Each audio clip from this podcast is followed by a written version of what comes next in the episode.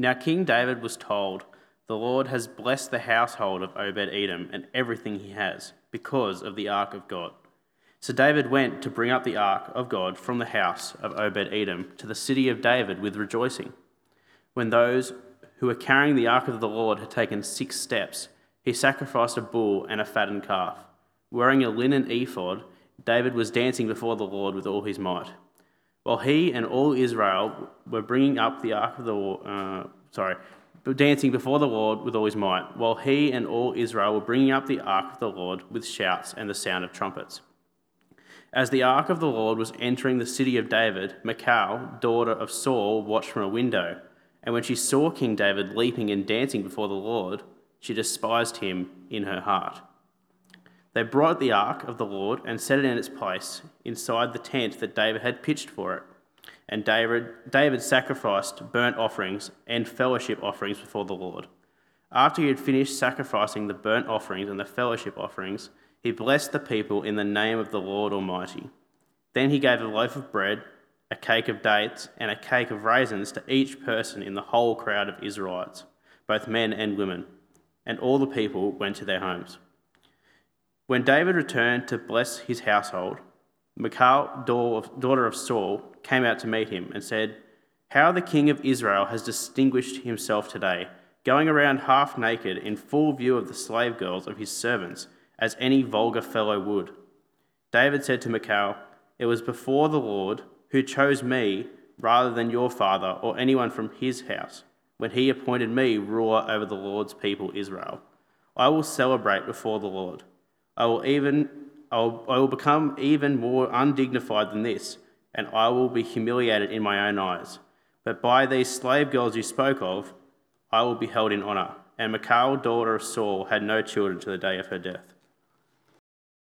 So keep your Bibles open if you've uh, got, got a Bible there, or your phone, or, or whatever it is. And um, John has prayed for us, which is great. Um, so let's, let's hook in together to this passage. Um, Uh, I'll let. I think. Yeah. I think Liam's going to. Liam's going to do them for me, which is great. Yeah. Um, so, truth about God, the living God, uh, when believed and taken into our lives, it's a truth that is meant to, to change us. It's meant to turn our lives upside down. Life becomes different when we believe uh, and live out the truth about God. Uh, we have truth about God to believe together, to live out together, and to tell others about together. Truth about God means life cannot be the same. When a person changes and you uh, see a, a noticeable difference in them, don't you want to know why? When I do. What's happened to you? Why have you changed? What's going on? This is really what confronts us in our Bible passage tonight. Last Sunday, we left King David and the people of Israel stuck in a place of fearful uncertainty. But as we continue on in the verses tonight, something different has taken place. They're, very different. We find them giving a loud voice to an intense and clarifying joy. And the question that our passage keeps pushing at us to understand why? What's happened? Why the change? Tonight's passage from 2 Samuel 6 is part two of last week's passage. They go together. 2 Samuel 6 is all about King David's decision to bring the Ark of God into the city of Jerusalem. David's city. The city where David would rule as Israel's king for a period of 33 years. Here is the picture of the Ark of God that Jono put up last week. Way earlier in the Bible, back in the book of Exodus, God told his people to build this ark. God told, told them exactly how he wanted it to be made. This ark of God was to be a powerful symbol of God himself the God of holy love, was to be there, living in the midst of his own people. God told them where he wanted this ark to be placed. Do you remember? in the tent, in the Holy of Holies. And God told them exactly how to build that tent as well. This tent would symbolise God's royal residence. Well, as you know, the Ark of God was a box overlaid with gold. The stone tablets that Moses had brought down from the mountain with the Ten Commandments of God written on them were put in the ark. God was their king. Israel was God's rescued people. They were, had been rescued to know and love and obey God. Um, the ark symbolised the covenant relationship between God and his rescued people. By bringing the ark of God to Jerusalem, King David was making an important statement. From this time on, Jerusalem, the city of David, was to be known as the city of the living God. And David was saying, even though I'm king, I'm really king under God. God's the real king, with the real power, with the real right to be honoured, worshipped, and obeyed. But as we saw last week, it all went terribly wrong. I wonder whether you, like me last week, were, were deeply challenged. Do I take God seriously? How awful it is to have a casual attitude toward God. How dare I think that somehow the Almighty God is answerable to me? Where is the trembling joy in my life that is so right in the presence of the Holy God? King David had to learn this lesson the hard way. If he was to be God's king over God's people, the fear of God had to be the all important foundation in his life. We learned that back in Deuteronomy 17. And you know, this is what makes Jesus Christ so beautifully attractive. He will delight in the fear of the Lord, says the prophet Isaiah, chapter 11. When Jesus cried out to God his Father, he was always heard, Hebrews 5, because of his reverent submission to God his Father. The fear of God was the foundation of the Lord Jesus Christ's life. Well, may God make each of us beautiful in this way, just like our Lord Jesus. We were left last week with King David and the people of Israel in a state of limbo. The first attempt to bring the Ark of God into Jerusalem had failed. The fearful uncertainty that they felt is expressed so helpfully for us to think about in our own lives in these words by King David, where he says this David was afraid of the Lord that day and said, How can the ark of the Lord ever come to me? Indeed, how? Well, he was not willing to take the ark of the Lord to be with him in the city of David. Instead, he took it to the house of Obed Edom the Gittite. Yet, what's amazing is that just a few verses later, we read this. So David went to bring up the ark of God from the house of Obed Edom to the city of David with rejoicing. From fear to joy, from being unwilling to being willing. A renewed joy had filled David and the people of Israel. Why? What had happened? The whole of verse 12 gives us the answer.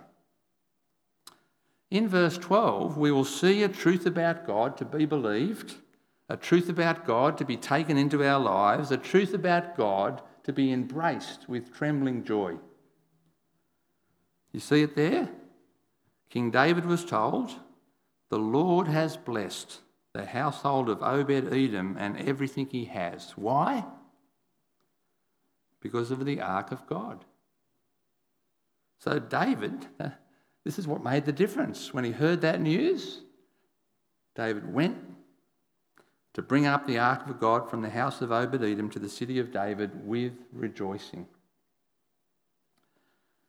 Being told the Lord bless the household of Obed Edom links us into a truth about God that is central to the whole of the Bible. It is the truth about God's unbreakable commitment to bring his saving blessing to the whole world. This is God's unstoppable plan, and it shows us why God is such a glorious God. God is committed with a steadfast love not to leave our world cursed, broken, and hell-bound, because of our sinful rejection of Him. From the very mouth of God Himself in Genesis chapter 12 comes God's promise that He is going to bring His blessing to the whole world and to all the people in it. In Genesis, we are told that this blessing will come to the world through a descendant of Abraham. Next week, we're going to learn that this person will also be a descendant of David. Make sure you're here next week. It's a really important part of the Bible. The Lord Almighty enthroned between the winged angels on the ark of God. Last week we were reminded he's not safe, but he is good. Tonight in our passage, it is his goodness, his blessing, that is going to be lifted up before us. In the big story of the Bible, God's good blessing is this God sent his only Son, Jesus Christ, son of Abraham, son of David, into the world not to condemn it, but to save it. John chapter 3. That's good news, isn't it? And you know why God did this? The Bible says God does not want anyone to perish, He wants everyone to turn to Him and to live. Ezekiel 33, 1 Peter 3. God is so committed to this happening that he did not spare his only son, but gave him up for us all. Romans chapter 8. What more could God have done than give to us his only son? God has raised Jesus from the dead. Jesus now sits enthroned as God's king over all the world. Acts chapter 2 and all who call on the name of the Lord Jesus Christ will be saved. Romans chapter 10. And those who are saved are blessed. Blessed with the gift of God's Spirit, blessed with, with forgiveness of our sin, blessed with a life with God forever, and blessed with so many other blessings that come as we are united to Jesus Christ. Acts chapter 2, Ephesians chapter 1. Is Jesus Christ in his rightful place? Thanks be to God, yes, he is. This is God's truth. That means life cannot be the same. This is good news for believing together, good news for living out together, good news for telling others about together. The story of the Ark of God in our passage is actually a wonderful little reminder of this truth because after decades of sinful neglect, the Ark of God is at last restored, we're told in our passage verse 17, is restored, we're told, back to its rightful place, which is where? The tent. The ark finally is restored back to the tent. And so too, the Lord Jesus Christ has been raised up by God to his rightful place as God's true King. And so the question comes to us tonight Is the Lord Jesus God's King in his rightful place in your life and in my life? Our passage opens up in a particular way of of us personally thinking through this very question Is the Lord Jesus in his rightful place in my life? Well, in our passage, it teaches us that if he is in, in the rightful place in our lives, firstly, there will be a certain kind of rejoicing and joy in our life. And secondly, if Jesus is in the rightful place in our life that he deserves to be, there will be a certain kind of lifestyle that will be being lived out. And so we're going to look at those two things briefly. Firstly, a certain kind of rejoicing and joy evident in our lives. As the ark of God is restored to its rightful place, there is much joy and gladness. And you see that in the passage, don't you? David's leaping and dancing with all of his might. Among the people, there is shouting and loud trumpets. But our passage also makes clear that they had learned the hard lesson of their first failed attempts. Their joy is mixed with great care and precaution. Their joy is mixed with a right fear and a trembling before the holy ark of God. Do you and I see having Jesus as our King as both a joyful and fearful thing? Are we glad to trust and obey Jesus in our everyday life? Are we fearful not to trust and obey Jesus in our everyday life? And why is Jesus the kind of king we would gladly submit to? Well, in verses 17 to 19 of our passage, David is a little picture of Jesus. Have a quick look. Uh, you'll see the, the verses on the screen. We see in these verses, firstly, David acting like a priest, offering sacrifices for his sins and the sins of the people.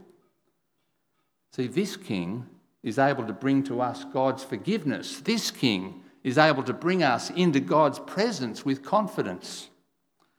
We also see in these verses David blessing the people in the name of the Lord Almighty. And perhaps he's sending them home with a prayer of, of safety and security. See, this king is able to bring to us God's protection. We also see David here sending every person home, no one misses out, with a, a goodie bag of food. See, this king is able to amply provide for his people. It's such a picture of joy and peace and contentment. When Jesus is in the rightful place in our life, he will never let you down. You might think sometimes he has let you down. But the truth is, if you hang on to it and don't let it go, he's not, he'll never let you down. Hang on to him and keep hanging on to him, no matter what. Well, the second thing is if the Lord Jesus is in his rightful place in our life, a certain kind of lifestyle will follow. On the outline that you have, I've called this uh, Are We Clothed in True Dignity? And in our passage, we get a really stark and unusual picture of this, but it's a really helpful picture. It's the description of the way that King David carries on as the ark of the Lord is brought into Jerusalem. I don't know about you, but he kind of acts like a crazy man, doesn't he? Leaping and dancing with all of his might, and we're told he's dressed in a linen ephod. And a linen ephod was like, a, like an apron. Uh, it was what the everyday priest in Israel wore. Now, whether this is all he had on, we're not super clear about. His wife certainly thought he was, underdressed. She gives it to him both barrels, doesn't she? In fact, she's so worked up, she doesn't wait till he walks in the door. She goes out to meet him. Have a look in verse 20. When David returned home to bless his household, Michal, daughter of Saul, came out to meet him and said, how the king of Israel has distinguished himself today, going around half naked in full view of the slave girls of his servants, as any vulgar fellow would. David's wife saw his behaviour as undignified, as vulgar. We are meant to see David's carry on as a picture of true dignity before the Lord. I've always struggled with being a self conscious person, uh, standing up in front of people with lots of eyes on me. Uh, many years ago, at a conference that I went to, we had a guest speaker. I can't remember what exactly he was talking about, but I do remember that he wanted us to, to do an exercise, and I don't know why he wanted us to do this exercise, but he wanted us to talk about ourselves in the third person. You ever tried that? Chris loves, you know, Chris loves this and Chris does this. Um, you're talking about yourself in the third person. Uh, he asked for a volunteer willing to come up and to give it a go. Uh, though there were probably 60 or so people there, I just knew he would pick me. I was doing the whole don't look at him, don't look at him, don't look at him. That might have been my downfall. There I was. 60 set of eyes on me. I just struggled to do it to talk about myself in the third person. One stuttering attempt after another, as I could see people growing increasingly embarrassed for me. I don't know what was worse that scarring moment stuck frozen in the headlights, or the 60 or so people feeling so sorry for me, they were trying to make me feel better the rest of the conference. There was no self consciousness in King David that day as he leapt and danced with all his might before the Lord. There was no concern that day about what others might think of him. He wasn't performing for the crowd, wanting their applause. He was, as an old hymn puts it, just lost in wonder, love, and praise. As far as David was concerned, it was just him and God. David knew that this wonderful thing that was happening, the ark of God coming to its rightful place, was not about him. He was just glad before the Lord to be a person with no royal robes, no dignity in other people's eyes, no power, no prestige. Believe it or not, King David's carry on that day is the picture of true humility. You wouldn't think so, would you, when you read the passage? Really? He doesn't, he doesn't look like a humble person the way he's going on. But we, we get all mixed up about what humility really is. It's easy to look humble, to play at being humble. In my struggle with self consciousness, I might appear to others to be humble, but I've come to realise at its root, my self consciousness is all about pride, all about me and how others view me. A little book that Tim Keller wrote has been very helpful to me. His description in the book of True Humility kind of was a little light bulb moment for me. And this is how what he says. Here's his definition. He says the essence of gospel humility is not thinking more of myself or thinking less of myself, it is thinking of myself less. You see the difference? Keller goes on to say true gospel humility, humility means I stop connecting every experience, every conversation with myself. In fact, I stop thinking about myself. Which is why I think Keller calls his little book The Freedom of Self Forgetfulness. If Jesus is in his rightful place in our lives, our lives will be characterized by self forgetfulness. It's not about you and me. It's about serving the Lord Jesus with all our might. If being lost in wonder, love, and praise means we look undignified in other people's eyes, so what? We'll be okay with that, won't we? A life of glad submission to the Lord Jesus Christ, a life of true gospel humility, might look to others crazy, oddball. But this is because not everyone sees that God has raised Jesus to his rightful place. And we must never forget that it's only by God's grace that you and I have seen that for ourselves. This brings us to the tragic story of Michal, daughter of Saul. In our passage, she's not called David's wife, but three times daughter of Saul, daughter of Saul, daughter of Saul. She is her father's daughter. Looking down from the palace window on David celebrating before the Lord, she despises him in her heart, just like her father Saul had come to despise David. And just like her father Saul, Michal cared too much about the opinion of other people. Her words to David are full of awful sarcasm, aren't they? Have a look at them again. David comes home to bless his household. Oh, that's the tragedy, isn't it? He came home to bring God's blessing to his own home. And, and look at what he's met with. She comes out to meet him and says, How the king of Israel has distinguished himself today, going around half naked in full view of the slave girls of his servants, as any vulgar fellow would. See, the slave girls of David's servants, they were on the lowest rung. You couldn't get lower. Michal, valued worldly glory, she valued honour, she valued status. But David, God's king, was to be a different kind of king with a different kind of glory. Look at his response. David said to Michal, It was before the Lord who chose me rather than your father or anyone from his house when he appointed me ruler over the Lord's people Israel. I will celebrate before the Lord. I'll become even more undignified than this, and I will be humiliated in my own eyes. But by these slave girls you spoke of, I will be held in honour. See, David knew he wasn't the glorious one. In his own eyes, David regarded himself as small, of little account. The word he uses of himself is low. David would not seek to be great in his own eyes.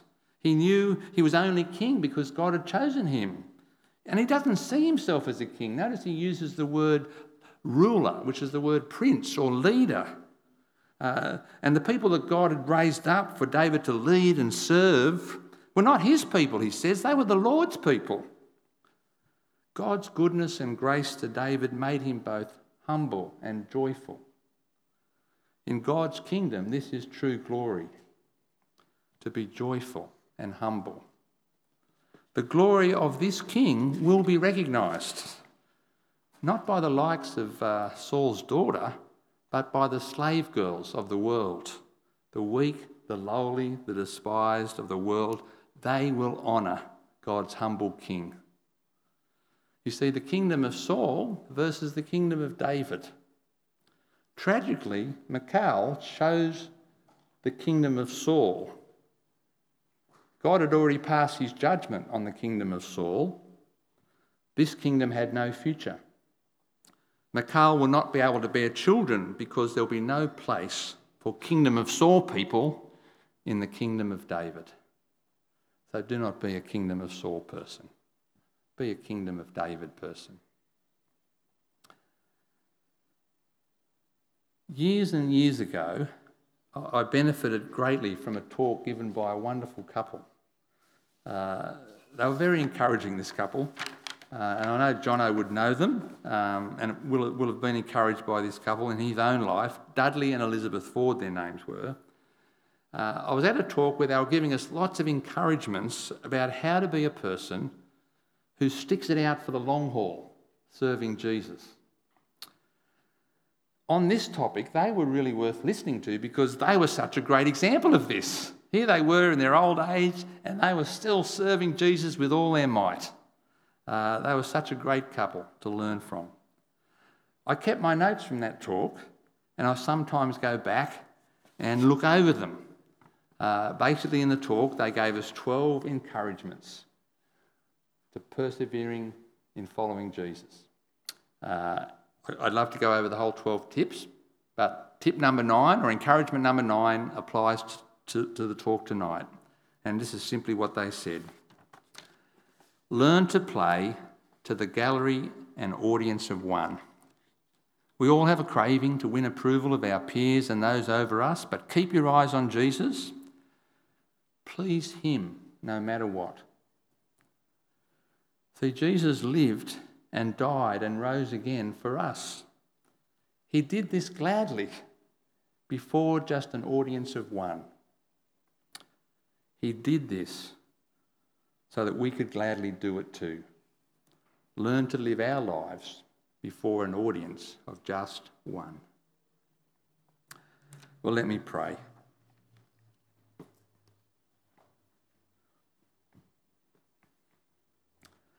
Heavenly Father, we are so glad and thankful to you for your goodness and kindness to us and that we can be together tonight like this. Father, we want to thank you for your King, the Lord Jesus, despised and rejected by people, but not by you. Thank you for the glory of his humility and the wonder of his love. Father, please keep each one of us gladly serving in his kingdom all the days of our life. Father, keep us, help us to have our hearts fixed and centered on pleasing only him. For we ask this in his name. Amen.